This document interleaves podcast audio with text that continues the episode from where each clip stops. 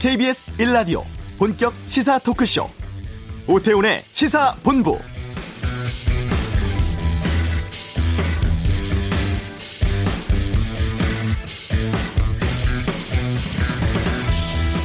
소득이 있는 곳에 세금이 있다는 조세 원칙을 나몰라라 하는 이들이 있습니다. 고액의 세금 내지 않으려고 자기 재산 숨기지만 각종 복지 혜택은 누리는 악의적인 체납자에 대한 조치가 이번에 나왔죠. 제목이 깁니다. 호화생활 악의적 체납자에 대한 범정부적 대응 강화 방안을 정부가 확정 발표했는데요. 다른 사람 명의로 재산을 감추고 호화 생활을 하는 체납자들을 최대 30일까지 유치장에 가둘 수도 있고 체납자에 대한 출국 금지 조치도 강화됩니다. 숨겨둔 재산 찾기 위해서 조회 범위도 본인 외에 친인척까지 확대할 수 있습니다.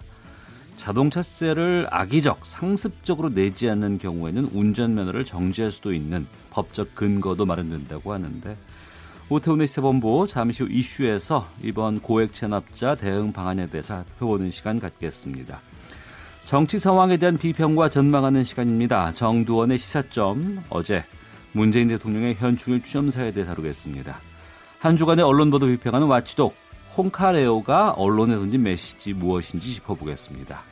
시사본부 초대석 유진벨 재단의 인세반 회장과 함께합니다. KBS 라디오 오태훈의 시사본부 지금 시작합니다.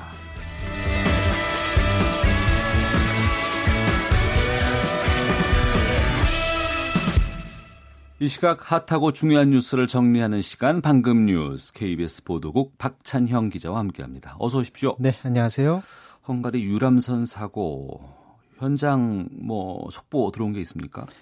어, 현장에서 지금 수, 어, 시신 수습자가 더 늘어서요. 신원 확인이 된 사망자가 18명으로 늘었고요. 이제 아, 실종자 아, 숫자는 8명으로 줄었습니다. 네. 실종자 중에 한 명은 현재 어, 신원을 확인 중에 있고요. 어제는 그 사고 지점에서 한 4km 떨어진 지점에서 헝가리인 사망자가 아, 시신 한 구가 발견이 됐고요. 아마 승무원일 가능성이 높습니다.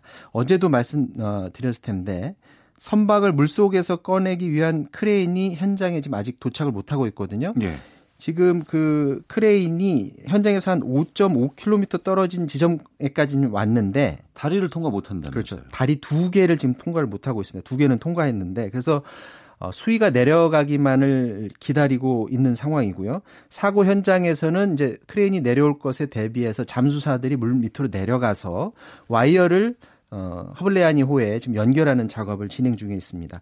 만일 크레인이 9일까지 내려오지 못하게 된다면 현재 대안으로 검토되고 있는 게 floating dock이라는 그런 방식인데 Floating dock이요? 예, 말 그대로 하면 물에 떠서 floating 물에 떠서 작업을 하는 어떤 장치입니다. 음. 아, 이게 뭐냐면 어, 허블레아니호 사고 지점 양쪽에 물에 뜨는 배를 갖다 놓고 여기 가지선 같은 거 그렇죠. 예. 물을 채웠다 뺐다 할 수 있는 겁니다. 예. 그래서 물을 꽉 채워서 이거를 배를 밑으로 가라앉힌 다음에 물을 한꺼번에 빼면서 양쪽에 있는 배를 끌어올리면 음. 줄이 이제 허블레아니호에 연결이 돼 있어서 그 힘으로 허블레아니호를 끌어올리겠다 이런 계획인데 이게 선박 인양 때 많이 쓰는 방식이라고 하고요. 아까 말씀드렸다시피 9일까지 수위가 내려가지 않으면 이 방식을 본격적으로 검토하겠다라는 게 바로 헝가리 당국의 입장입니다. 네. 트럼프 미국 대통령 방한 일정이 나왔어요? 그렇습니다. 그 오사카에서 28일, 29일 G20 정상회의가 열리는데 요 끝나자마자 트럼프 대통령이 방한을 할 것으로 보입니다. 중, 어, 우리 정부 당국자가 밝힌 내용인데요. 어, 한미 양국이 이 시기 방안에 의견을 모은 것으로 안다. 최종 일정은 어, 청와대가 어, 알려줄 것이다라고 말했고요. 또 다른 당국자는 아직 세부 일정은 확정되지는 않았다라고 해서 정상 간의 만남은 있을 거다라는 것을 밝혔습니다. 방안이 성사된다면 2017년 11월 이후 두 번째 트럼프의 방안이 되는데 G20 정상회의하러 일본까지 와서 그것도 우리 대통령이 방안을 요청했지 않습니까? 그런 방안 요청이 있는데 그냥 모른 체 하고 돌아갈 일은 없고 어쨌거나 북미 간의 실마리를 풀기 위해서 방안을 해서 어, 양국 정상 간 대화를 할 것으로 보입니다. 과연 어떤 진전된 대화가 있을지 문재인 대통령이 중재에 어떤 입장을 내놓을지가 지금 궁금하고요.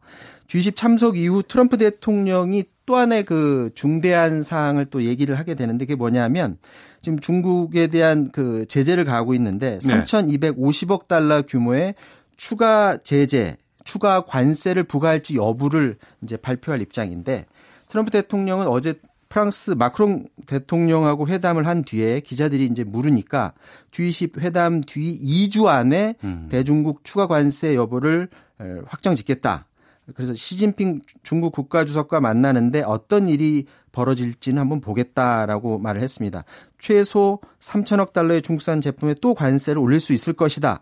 적절한 때는 본인은 그렇게 할 것이다라고 얘기를 했는데 이 말은 뭐냐면 이제 G20 때 내가 가서 시진핑 주석과 만나는데 뭔가 어 중국 국가 주석이 카드를 들고 나와야 되는 거 아니냐. 그래서 양국 간 무역 불균형을 해소할 수 있는 카드를 시진핑 주석이 가져와 달라라는 간접적인 아, 신호로 볼 수가 있습니다. 이미 2천억 달러의 중국 관세 제재가 있고 만약에 3,250억 달러 추가 관세까지 된다면 양국 간 관계는 더욱 더 악화될 것 같습니다. 네.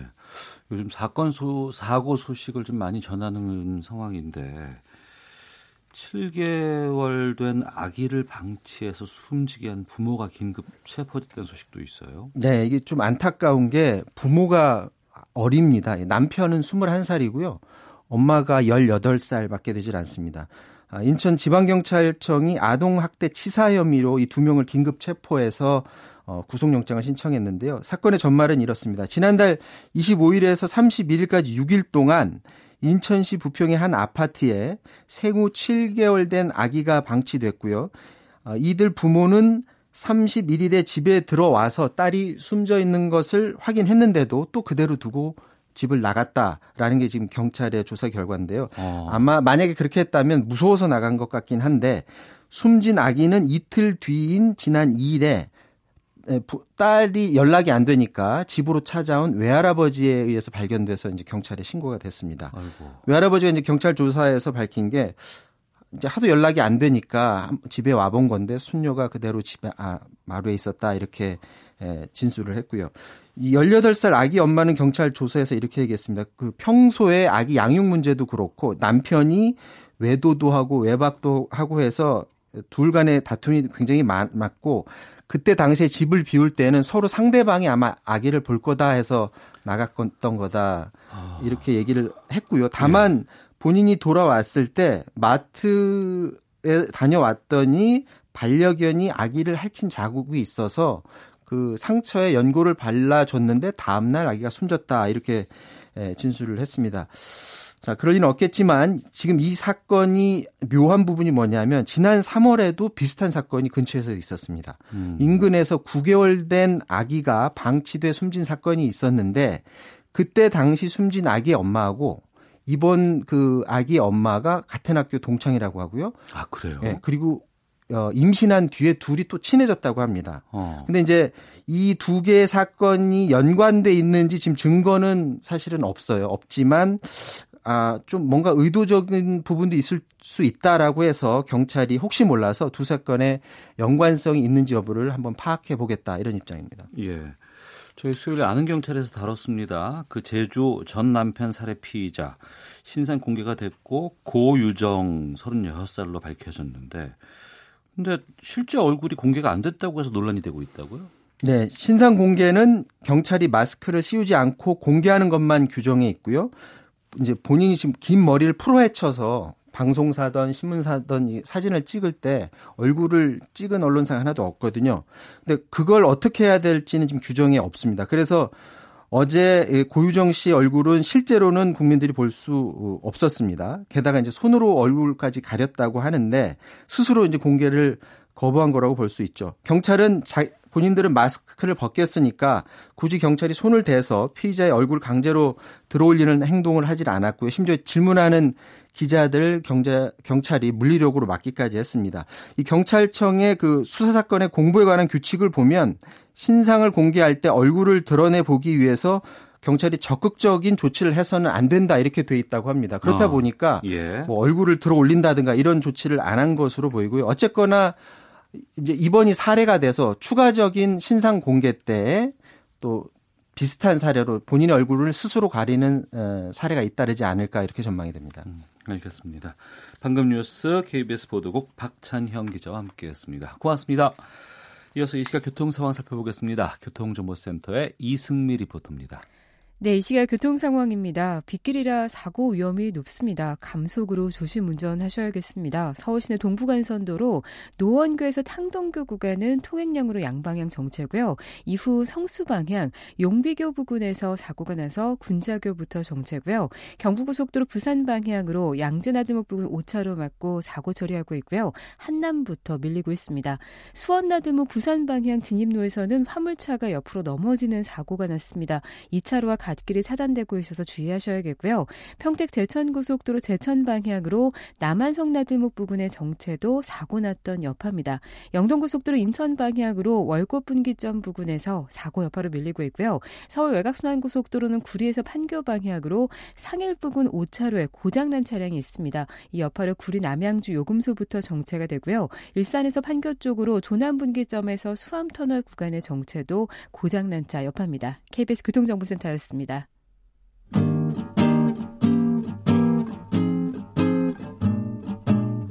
KBS 1라디오 오태훈의 시사본부 여러분의 참여로 더욱 풍성해집니다. 방송에 참여하고 싶으신 분은 문자 9730번으로 의견 보내주세요. 애플리케이션 콩과 마이케이는 무료입니다. 많은 참여 부탁드려요. 수억 원의 세금을 내지 않은 고액 체납자의 집을 국세청이 수색을 했더니 뭐 집안에서 현금 다발이 나왔다. 옷장에서 금부치가 나왔다더라. 이런 뉴스 한 번쯤은 접해 보셨죠. 이렇게 세금을 내지 않으면서도 호화롭게 살고 있는 고액 상습 체납자에 대한 강력한 조치가 나왔습니다. 여기에 대해서 좀 알아보겠습니다. 국회 특수활동비 폐지를 이끌어낸 곳이죠. 세금 도둑 잡아라 공동 대표 맡고 있는 하승수 변호사 연결하겠습니다. 안녕하십니까? 네, 안녕하십니까? 예. 악의적 체납자에 대해서 대응 강화 방안이 나왔습니다. 이번 방안 구체적으로 어떤 내용을 담고 있는지부터 좀 소개를 해 주세요. 네. 네, 이번에 좀 발표된 내용 중에 좀 강력한 대책들이 좀 포함이 되어 있습니다. 네.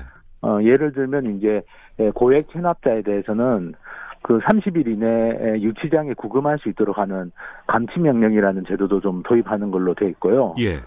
또 이제 그 고액 체납자에 대해서 뭐 출국 금지 조치라든지 이런 것들이 지금도 있긴 한데 좀 더 강화하는 걸로 돼 있습니다. 음. 그리고 체납자 본인의 재산만이 아니라 뭐 6천 이내의 혈족이나 4천 이내의 인척까지도 금융 정보를 좀 조회할 수 있도록 돼 있고요. 네.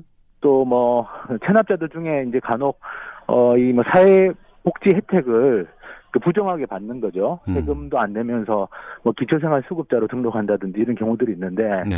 어 그런 부정 수급자에 대해서는 뭐 어 강력하게 좀 처벌을 하겠다. 음. 그리고 앞으로 체납자에 대해서는 정부가 뭐 포상할 때도 제외하겠다. 네. 뭐또뭐 뭐 자동차세 같은 것을 아주 장기적으로 체납하는 경우는 뭐 면허 정지 같은 조치도 검토하겠다. 뭐 이런 음. 내용들이 포함되어 있습니다. 예전에 KBS에서 좋은 나라 운동본부라는 프로그램이 있었습니다. 네네. 거기에서 이제 국세청 관계자가 이제 체납자에게 찾아가서 막 여기저기서 뭐 압류, 다, 뭐 낙지 같은 거 붙이고 이제 회수하는 것들 많이 본 적은 있었는데 네. 이번에 보니까 좀 징벌적인 것들, 체벌적인 것들이 포함되어 있는 것 같은데 그 동안은 그런 게 좀 없었나 봐요.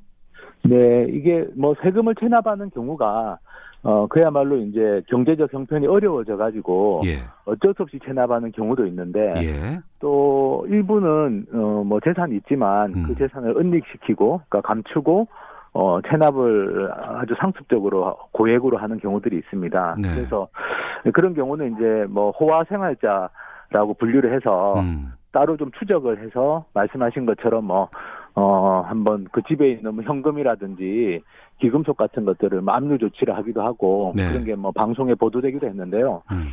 어쨌든 뭐 모든 체납자가 다 그렇게 뭐 일종의 악의적인 체납자라고 볼 수는 없는데 네. 어쨌든 일부는 그 재산이 있지만 음. 그걸 감추고 어, 호화 생활을 하면서 이제 체납을 하는 경우가 있어서 예. 이제 그런 경우가 이번에 이제 대책에 좀 강력한 대책으로 발표가 됐습니다. 끝까지 세금을 다 추적하겠다 뭐 이런 취지보다는 악의적인 체납자에 대해서 조치를 하는 것이죠 그러면은 네 그렇습니다. 뭐 모든 체납자에 대한 조치는 아니고 음. 그야말로 아까 말씀드린 뭐 감치 명령 같은 거 네. 사람을 30일 이내에 이제 구금을 할 수 있는데요. 음. 이제 그 경우는 이제 납부할 능력이 있는데도 불구하고 네. 예, 정당한 이유 없이 체납하는 음. 어, 고액 체납자로 이렇게 좀 제한적으로 예. 어, 그 대상을 좀 정하고 있는 걸로 정부 발표는 제가 읽어보니까 그렇게 돼 있었습니다. 예, 감치 명령 같은 경우에는 법정 소란 행위를 벌였을 때 하는 것으로 알고 있었습니다. 네네. 그런데 이걸 뭐 체납자에게 이걸 적용을 한다거나 아니면 물론 이제 고액 체납자가 숨겨둔 재산을 찾는 것 중요한 일이지만 뭐 6촌 이내의 혈족, 4촌 이내의 인척까지 계좌를 들여다보는 건 좀 문제 소지도 있지 않을까 싶은데 법률적인 문제는 없을까요? 네, 뭐 감치 명령 제도가 말씀하신 것처럼 이제 소송 절차에서 이렇게 뭐 소란 행위를 피우거나 할 때 적용되는 경우도 있지만 예. 지금 이제 질서행위 규제법이라는 법이 있는데요. 음. 그 법에 따르면 이제 1천만 원 이상 과태료를 역시 악의적으로 체납하는 경우는 그 감치 명령을 할 수 있게 되어 있습니다. 네. 그래서 뭐 아마 그걸 이제 준용해서 음. 어, 세금을 체납한 경우도 이제 감치 명령을 도입하겠다 이게 이제 정부 입장인 것 같습니다. 그리고 네.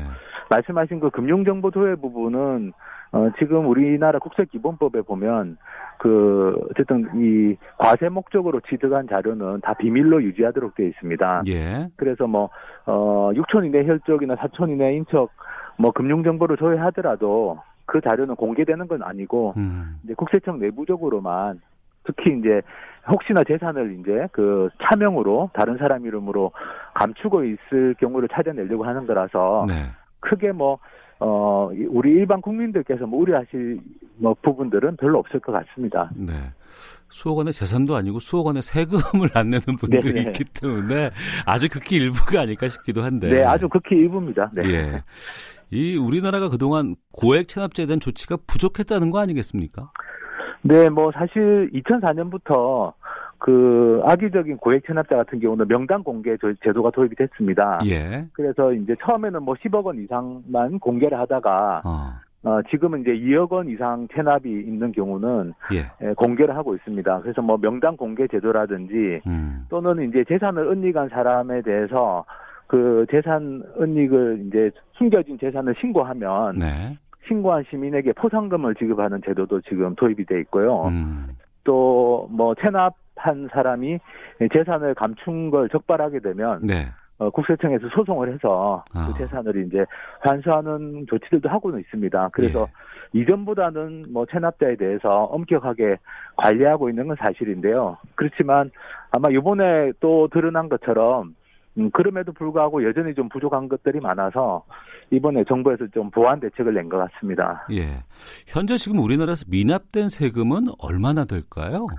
네, 뭐 말씀드린 것처럼 이제 뭐 진짜 경제적으로 어려워서 어 미납하는 부분들도 있, 긴 합니다만 네. 지금 국세청에서 제가 말씀드린 그 고액 고액으로 체납하고 있는 그러니까 2억 원 이상 체납하고 있는 분들만 해도 음. 2004년 이후에 체납액이 지난번 국정감사 때 발표된 자료에 따르면 102조 원에 달하는 걸로 돼 있고요. 네. 그 중에 실제로 이제 이 이런 회수 조치를 한 것은 1조 1천억 정도가 좀 넘는 걸로 되어 있습니다. 그래서 아. 회수율이 1%대에 불과한 현실이고요. 예. 가령 뭐 고액 체납자라고 하면 어떤 사람일까 궁금하실 수 있는데 예, 예. 예 지금 개인 중에 뭐 제일 1위로 체납돼 있고 명단 공개된 분이 왜 IMF 네. 경제 위기 오기 직전에 왜 한보그룹 부도 사태 났을 때 예, 한보철강 예, 예. 그 한보그룹의 정태수 씨가 이제 지금 개인 체납자 중에 액수가 1위로 돼 있고 명단이 공개돼 있습니다. 그래서 어. 사실은 이제 그 102조 원이라고 하는 네. 막대한 그 고액 체납자 중에 상당수는 뭐 예전에 뭐 재벌이셨던 분도 있고 음. 또꽤 많은 꽤 큰 규모의 뭐 기업을 하다가 부도가 난 경우도 있고 네. 또는 이제 뭐 말씀드린 것처럼 세금을 낼 능력이 있는데도 음. 어, 고의적으로 좀 재산을 숨기고 있는 경우도 간혹 있습니다. 그래서 어쨌든 지금 체납의 규모는 뭐 굉장히 크다고 할 수 있고요. 그 중에 실제로 회수되는 비율은 아직까지 좀 낮은 실정입니다. 네. 이번 범정부적 대응 강화 방안이라고 하는데 네. 이번 조치 어떻게 평가하세요? 네, 뭐 저는 이전보다는 좀 정부가 적극적인 의지를 보이는 건 다행이라고 생각합니다. 예. 그렇지만 사실은 이번에는 체납자에 대한 관리 강화만 발표가 됐는데요. 음. 어, 사실 그동안 뭐, 어, 재벌 세력들의 어떤 변칙 상속 정리에 대해서 좀 과세가 너무 약한 거 아니냐. 네. 뭐 이런 지적들도 많이 있었기 때문에 저는 이번에 그 체납 관리 강화하는 것만이 아니라 음. 어좀 탈세나 또 어떤 변칙적인 세금 회피 이 전반에 대해서 좀 정부가 강력한 의지를 가지고 좀어 대책을 세워야 되지 않을까 생각합니다. 네. 세금 도둑 잡아라 공동대표, 비례민주주의연대 공동대표, 녹색당 공동 운영위원장 맡고 계신 하승수 변호사와 함께 말씀 나누고 있습니다. 이 세금 도둑 잡아라가 우리 세금 제대로 쓰고 있는지 감시하는 활동하고 있는 곳으로 알고 있습니다. 네, 그렇습니다. 저희가 방송하다 보면 국회 일 안 하고 돈 받아간다, 세비 받아간다고 엄청나게 문자가 많이 와요. 네, 그렇습니다. 의원들에 대해서 비판하는 문자들이 많이 오고 있는데. 네. 그야말로 대표적인 세금 도둑 국회의원 이거 어떻게 해야 될까요, 지금? 네, 뭐 말씀대로 국회의원들이 지금 우리나라가 연봉 수준도 외국에 비해서는 좀 과도한 편입니다. 뭐 네. 연봉이 1년에 1억 5천만 원이 지금 넘어가고 있는 상황이고요. 음. 또뭐 연봉 외에도 1년에 한 9천만 원 정도 각종 뭐 주유비 뭐 사, 무소 운영비 이렇게 해 가지고 경비 지원이 세금으로 되고 있습니다. 네. 그리고 뭐 또 보좌진들 월급도 나가고 음. 어 그런데 이제 국민들께서 보시기에는 이제 일을 안 하니까 네. 어, 월급과 각종 경비들은 나가는데 일을 안 하니까 이제 불만들이 많으신 것 같고요. 예. 사실은 이 문제를 해결하려면 저는 이제 국회의원에 대해서도 음. 무노동 무임금 원칙 같은 걸 네. 어, 적용한다든지 아니면 어. 국회의원 연봉을 음. 지금 본인들이 스스로 결정하고 있는데 네, 네. 어, 최소한 외부의 독립기구 같은 걸 둬서 어. 어 독립기구가 국회의원들의 연봉도 좀 결정하고 예. 뭐 성과 평가도 좀 하고 이런 제도적 장치들이 좀 필요하지 않을까 생각합니다. 예. 성과 평가에 따라서 성적에 따라서 차등으로 금액 같은 거 정하면 어떨까 싶은 예, 생각이 들기도 하는데 국회의원들이 지금도 의정 평가를 하는데요. 네. 그것도 역시 본인들 스스로 국회 안에서 하고 있습니다. 그래서 아. 그게 아니라 좀 더 객관적인 평가가 좀 필요한 건 사실인 것 같습니다. 예. 최근에는 국회의원들 국민 소환제 도입해야 된다 이런 목소리도 상당히 높습니다. 국민청원 같은 경우도 많은 분들께서 호응해주고 계시는데 이 부분은 어떻게 보십니까? 네, 저도 뭐 국회의원 국민소환제 도입이 필요하다고 봅니다. 그리고 최근에 그 영국에서 2015년에 국민소환제를 도입을 했습니다. 예. 영국 같은 경우도 그 국회의원들이 국민 세금을 좀 엉터리로 음. 부정하게 사용한 게 적발이 돼서 어 국민들 여론이 막 들끓어서 2015년에 국민 소환제를 도입했는데요. 네. 사실 정치 선진국이라고 하더라도 음. 필요하면은 국민 소환제 같은 제도를 도입하기 때문에 네. 지금 우리처럼 국민들이 국회에 대한 불신이 크고 음. 또 실제로 국회의원들이 뭐 굉장히 많은 비리나 또 뭐 예산을 잘못 쓰거나 뭐 어, 여러 가지 잘못된 행태들을 보이고 있기 때문에 네. 저는 우리도 국민소환제를 그냥 이제는 논의하는 게 아니라 어. 좀 실제로 좀 도입을 할 때가 됐다고 생각합니다. 예. 그런데 또 이게 힘 있는 사람들의 정치적인 악용의 소지도 있지 않을까라고 걱정하시는 분들도 계시거든요. 네, 그 영국에서도 바로 그 논란 때문에 6년 동안 논의를 해서 도입을 했는데요. 아, 6년 동안요? 어, 예, 2009년에 이제 국회의원들의 예산 부정 사용 스캔들이 터졌는데 어. 예, 그때부터 영국 국민들이 국민 소환제를 요구했습니다만 6년 동안 사실 검토하고 논의를 했습니다. 예. 그런데 2015년에 도입된 영국의 국민 소환제가 어, 말씀하신 그런 의료들을 많이 좀 불식시키는 어. 여러 가지 제도적 장치들을 담고 있습니다. 예. 뭐 소환 사유를 좀 제한한다든지 하고 또 소환 절차에 있어서도 말씀하신 좀 정치적으로 악용될 가능성은 차단하는 걸로 되어 있어서 음. 저는 뭐 그런 외국의 사례들을 감안하면 그 우려하시는 정치적 악용 가능성은 충분히 좀, 어, 좀 제거하고, 배제하고, 네. 좀 괜찮은 제도를 도입할 수 있을 거라고 생각합니다. 어, 일을 안 하거나, 일을 못 하거나, 이런 국회의원들, 국민들이 어, 국민 소환제 해야 된다라고 하는 여론은 상당 부분 높은 것 같습니다. 네네. 하지만 이게 국회의원들 입법부가 나서야지 바뀔 수 있는 거 아닌가요? 네, 그 영국 같은 경우도 주요 정당들이 안 하려고 했는데요. 예. 근데 이제 국민들 여론이 뭐 80% 가까이가 어. 국민소환제 도입을 요구하고 그러다 보니까 선거 때 예. 정당들이 공약으로 내세웠다가 한 번 안 지켰는데 그것 때문에 엄청나게 국민들의 질타를 받았습니다. 아. 그래서 이제 결국 도입하게 됐는데요. 네. 저는 우리도 지금 최근에 여론조사 보면은 국민들이 80% 가까이가 음. 국민수한제 도입을 지지하고 계시기 때문에 네. 저는 뭐 그 지난번 대선 때에도 지난번에 주요 후보들을 공략했다가 안 지키긴 했습니다만 네. 내년 총선을 계기로 저는 음.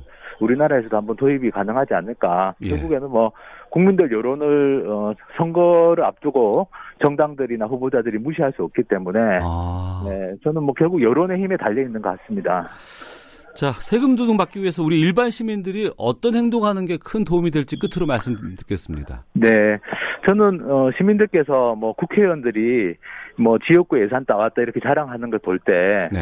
예, 그걸 칭찬하시기보다는 어. 어. 좀 세금 받는 값을 좀 하라고 예. 특히 이제 총선을 앞두고 아마 지역구의 국회의원들이 많이 행사장이나 찾아다니고 있을 겁니다. 예. 그때 예, 국회의원들에게 좀 제발 밥값 좀 해라. 음. 또 연봉이 1억 5천이라는데 그렇게 셀프로 연봉 정하는 건 문제가 있지 않냐. 네. 저는 이런 이야기 한 마디씩 해주시고 음. 인터넷에서 좀 그 댓글이나 이런 걸로 여론을 보여주시는 것만으로도 네. 어 저는 좀 큰 힘이 될 것 같고요. 음. 지금은 어쨌든 국회부터 먼저 바꿔야지 그 국회의원들이 우리 세금을 제대로 쓰는지도 행정부를 감시하기 때문에 네.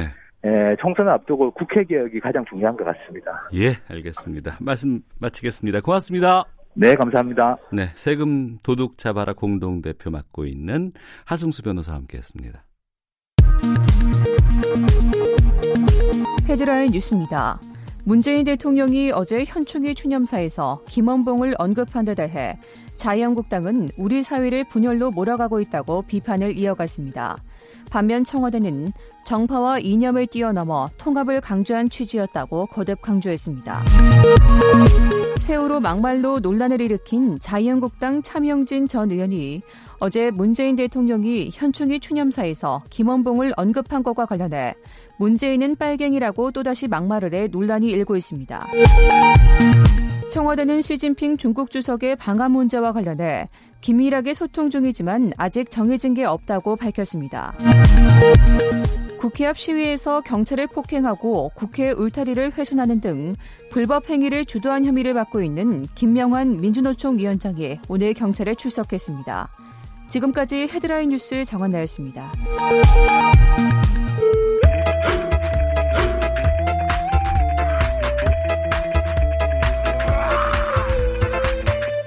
오태우래 시사 본부. 네, 한 주간의 정치권 소식 정리하고 다음 행보를 예측해보는 시간 정두원의 시사점 시사점 시간입니다. 정두원 전 의원 연결되어 있습니다. 안녕하십니까? 네, 안녕하세요. 예.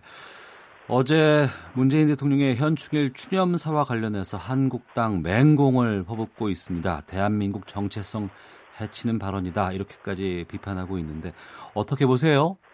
네, 아무래도 그 논쟁이 될 만한 얘기를 하신 거죠. 네. 그러니까 이제 김원봉은 독립운동을 진짜 목숨을 걸고 한 사람이긴 하지만은 네. 또6.25 참전으로 서울까지 받은 사람인데 예. 어, 그 거기에 대해서 이제 국군의 음. 기초인 독립군의 이제 뭐랄까 수장이었다라고 이제 얘기를 하는 거는 이제 이 자원 논쟁에서 가장 정점에 해당하는 얘기거든요. 예. 이제 뭐저 개인적인 의견보다도 어쨌든 대통령께서 큰 논쟁을 논쟁거리를 던졌다 이렇게 생각합니다. 음, 대통령이 논쟁 거리를 던졌다라고 말씀하셨는데 네. 이 논란이 좀 장기화될까요? 네, 그럼요. 아, 그래요? 왜냐하면 또 사업 문제도 있고 하니까요. 예. 네, 그 또 자유한국당은 이제 이번 문제를 또 다시 챙겨주기 위해서 어. 어, 계속 공격으로 나설 것 같은데요. 아 그렇군요. 지금 여야 국회 정상화 지난주에 정두원 의원께서는 이번 주쯤 가능하지 않을까라고 예상을 하셨었습니다. 네. 근데 지금 협상 될 듯 될 듯 안 되고 있는데 이 여야가 접점을 찾지 못하는 이유는 무엇으로 보시는지요? 뭐, 결국은 이게 선거법 때문에 그러는데. 네. 선거법에 대해서 장국당이 이제 그걸 합의 처리하자. 미, 자, 저, 민주당에서는 그렇게 못하겠다는 얘기인데. 네. 합의 처리하자는 얘기는 결국 패스트트랙을 이제 다시 부산시키자는 얘기랑 같은 거거든요. 그러니까 예. 다시 원점으로 돌아가자는 얘기인데 민주당은 그렇게 할 수가 없죠. 그러니까 음. 거기서 막혀가지고 지금 진행이 안 되고 있는데 네. 그걸 이제 대통령과 저 대표회담으로 이제 풀려고 하다가 보니까 또 예. 대표회담에서 또 막혀버렸어요. 예. 그거는 황교안 대표가 이제 청와대에서 5자회동 후에 단독을 하자 그러니까 3자회동 후에 하겠다 이제 이렇게 해서 또 부장이 됐는데 자유당이 자꾸 이런 식으로 이제 시간을 끌게 되면 여론은 자꾸 자유한국당에 불리하게 돌아갈 겁니다. 그러니까 네. 웬만한 선에서 이제 양보를 해야 되겠죠. 아, 여론이 안 좋아질 수 있으니 웬만한 선에서 양보를 하는 게 바람직하다고 말씀하셨는데요. 네. 만약에 한국당이 국회 정상화에 계속해서 합의하지 않고 버티고 있다 그러면 민주당은 단독 임시국회까지 고려하고 있다곤 합니다. 그런데 한국당 제외하고 국회 문은 열 수는 있지만 뭐 상임위까지는 갈 수는 있겠지만 또 자유한국당이 위원장 맡고 있는 곳은 안 열릴 것 같고 추경 처리도 한국당 없이 처리하는 건 어렵잖아요. 지금까지 뭐 단독 국회 한 달이지만 단독 국회 한 거를 제가 본 기억은 거의 없고요. 예. 군사정부 시대 때 빼놓고는. 음. 그러니까 이제 어쨌든 시간이 끌리겠지만은 결국 국회 이제 최종 합의를 봐서 이제 같이 여야 합의 처리해야 되겠죠. 근데 네. 대통령께서 또 해외 순방이 있고 그래서 그 지나고 난 다음에 또 대화가 될 것 같아요. 아무래도 어. 저는 대표 회담으로 통 그를 문제를 해결하는 게 맞다고 생각합니다. 예. 3당이냐 5당이냐 이 지금 네. 논란이 있는 그 1대1 자유한국당과의 영수회담을 통해서 풀 수밖에 없지 않을까라고 전망하십니다. 네, 그렇습니다. 예. 자, 정두원의 시사점 시사점 정두원 전 의원과 함께하고 있는데요. 황교안 대표가 취임 100일을 맞았습니다. 100일 동안 보여준 황교안 대표의 행보 정두원 의원께서는 어떻게 평가를 하십니까? 음, 글쎄 저는 예당초 되게 부정적으로 봤던 사람인데요. 예. 굉장히 안정적으로 이끌어온 셈이고요. 네. 어, 그동안 지지율도 많이 올려놨고. 어. 다 알다시피 이제 그거를 외연을 넓히는 숙제가 남아 있는데. 네. 그걸 어떻게 하느냐 이제 앞으로 한교안의 미래가 달려 있다고 하겠죠. 음. 본인도 그런 얘기 많이 듣고 있을 겁니다. 그러니까 뭔가 행보를 좀 이제 좀 중도 개혁적으로 방향을 트는 행보를 하겠죠. 음, 100일까지는 잘 왔지만 외연 네. 확장을 위한 행보를 앞으로 보여줘야 된다. 네. 예. 그 여의도 연구원장 맡고 있는 김세연 의원이 황교안 대표 종로, 종로 출마하는 것 전공법이다. 비례대표로 나가는 것보단 종로로 나와야 된다라고 얘기를 했습니다. 어떻게 보십니까? 음, 저 개인적으로는 뭐 그렇게 종로에 나가는 것보다 지금 자유당에는 간판이랄까요? 얼굴이 없거든요. 예. 그 전국 선거를 그래도 진두지휘할 얼굴 노릇을 해야 되니까. 네. 비례대표로 나가는 게 맞다고 생각하고. 어. 비례대표에서도 이제 예를 들어서 후순위로 네. 해가지고 이제 뭔가 또 치생하는 모습을 보이면은 어. 그게 더 효과적일 거라고 생각합니다. 아, 후순위로 배치를 해 놓으면 나름대로 의미를 좀 부여할 수 있을 것이다. 네. 예. 그리고요, 지금 가장 또 뜨거운 논란이 이 한국 기독교총연합회 그 전광훈 대표 회장의 그 문재인 대통령 하야 요구한 발언입니다. 음. 계속해서 여기서 지금 이야기가 나오고 있는데 이 발언은 어떻게 보셨어요? 뭐 무리한 얘기죠. 지금 하야 얘기를 할 상황이 아닌데. 네. 네, 그러니까 그런 얘기는 지금 정국에 도움이 안 되고요. 예. 보수층한테 도움이 안 되는 얘기입니다. 음. 그런 발언은 그냥 저 저는 막말 중에 막말이라고 생각하는데 네. 자제해야 되겠죠. 어, 단순한 막말을 넘어서서 이 배후에는 황교안 대표가 있다라는 또 이야기까지 나오고 있거든요. 예, 설마 그러겠어요. 황교안 대표 바, 바보 아닌 이상. 음. 그러니까 이제 거기에 대해서 뭔가 선을 긋는 메시지가 나와야 되겠죠. 황교안 대표 입에서. 아, 선을 긋는 메시지가 나와야 된다. 그러니까 네. 공교로운 부분이 이 부분입니다. 그동안 자유한국당에 대한 망언이 계속해서 지금 나오고 있는 상황에서 이게 또 지금, 물론 당 차원은 아니고, 네. 하지만 이제 여기서까지 이런 부분들이 나오고 이제 하야까지 요구하는 발언까지 나왔는데, 이런 막말 프레임이 한국당에는 큰 도움이 될 수는 없는 상황이잖아요. 그러니까요. 그래서 예. 자유한국당이 지금 이제 노선과 앞으로 가야 할 방향을 이제 뭔가 제시할 때가 된 것 같아요. 예. 그래서 진짜 총선을 승리하려면 어떻게 해야 될 것인지 음. 저는 이제 산토끼, 집토끼 얘기를 많이 했지만은 네. 집토끼는 이제 이만큼만 했으면 됐고 산토끼를 잡고 나가야 될 때이기 때문에 네. 그런 방향으로 선을 그어야 된다고 생각합니다. 음. 하지만 여기에 대해서 김문수 전 지사가 네. 입을 틀어 막지 말라며 반발하고 또 네. 한국당의 신상진 신정치혁신특위위원장은 막말하는 의원에게는 공천에서 감점을 주겠다고 했습니다. 한국당 이런 부분에서 어느 쪽으로 가는 게 바람직한지 끝으로 말씀 부탁드리겠습니다. 예, 그러니까 이제 막말은 전혀 도움이 안 되는 거죠. 예. 더군다나 지금 이제 총선도 얼마 안, 안 남았는데. 음. 그러니까 좀 대표도 막말에 대해서 점잖게 주의를 줬잖아요. 예. 그러니까 더 이상 이제 막말이 안 나왔으면 좋겠습니다. 어. 이 막말에 감점 주겠다고 하는데 이런 것이 공천에 영향을 주거나 감점을 줄 수 있는 상황이 될 수 있어요? 그거는 모르겠어요 구체적으로는. 근데 그거는 그냥 하나의 그 경고성이겠죠. 아. 경고의 메시지 정도다. 음, 네네. 아, 알겠습니다. 여기까지 듣겠습니다. 고맙습니다. 네. 예, 한 주간의 정치권 소식 정리하는 시간 정도원의 시사점 시사점 시간이었습니다. 전원 상태가 썩 좋지를 못했습니다. 청취자 여러분께 양해 말씀드리겠고요.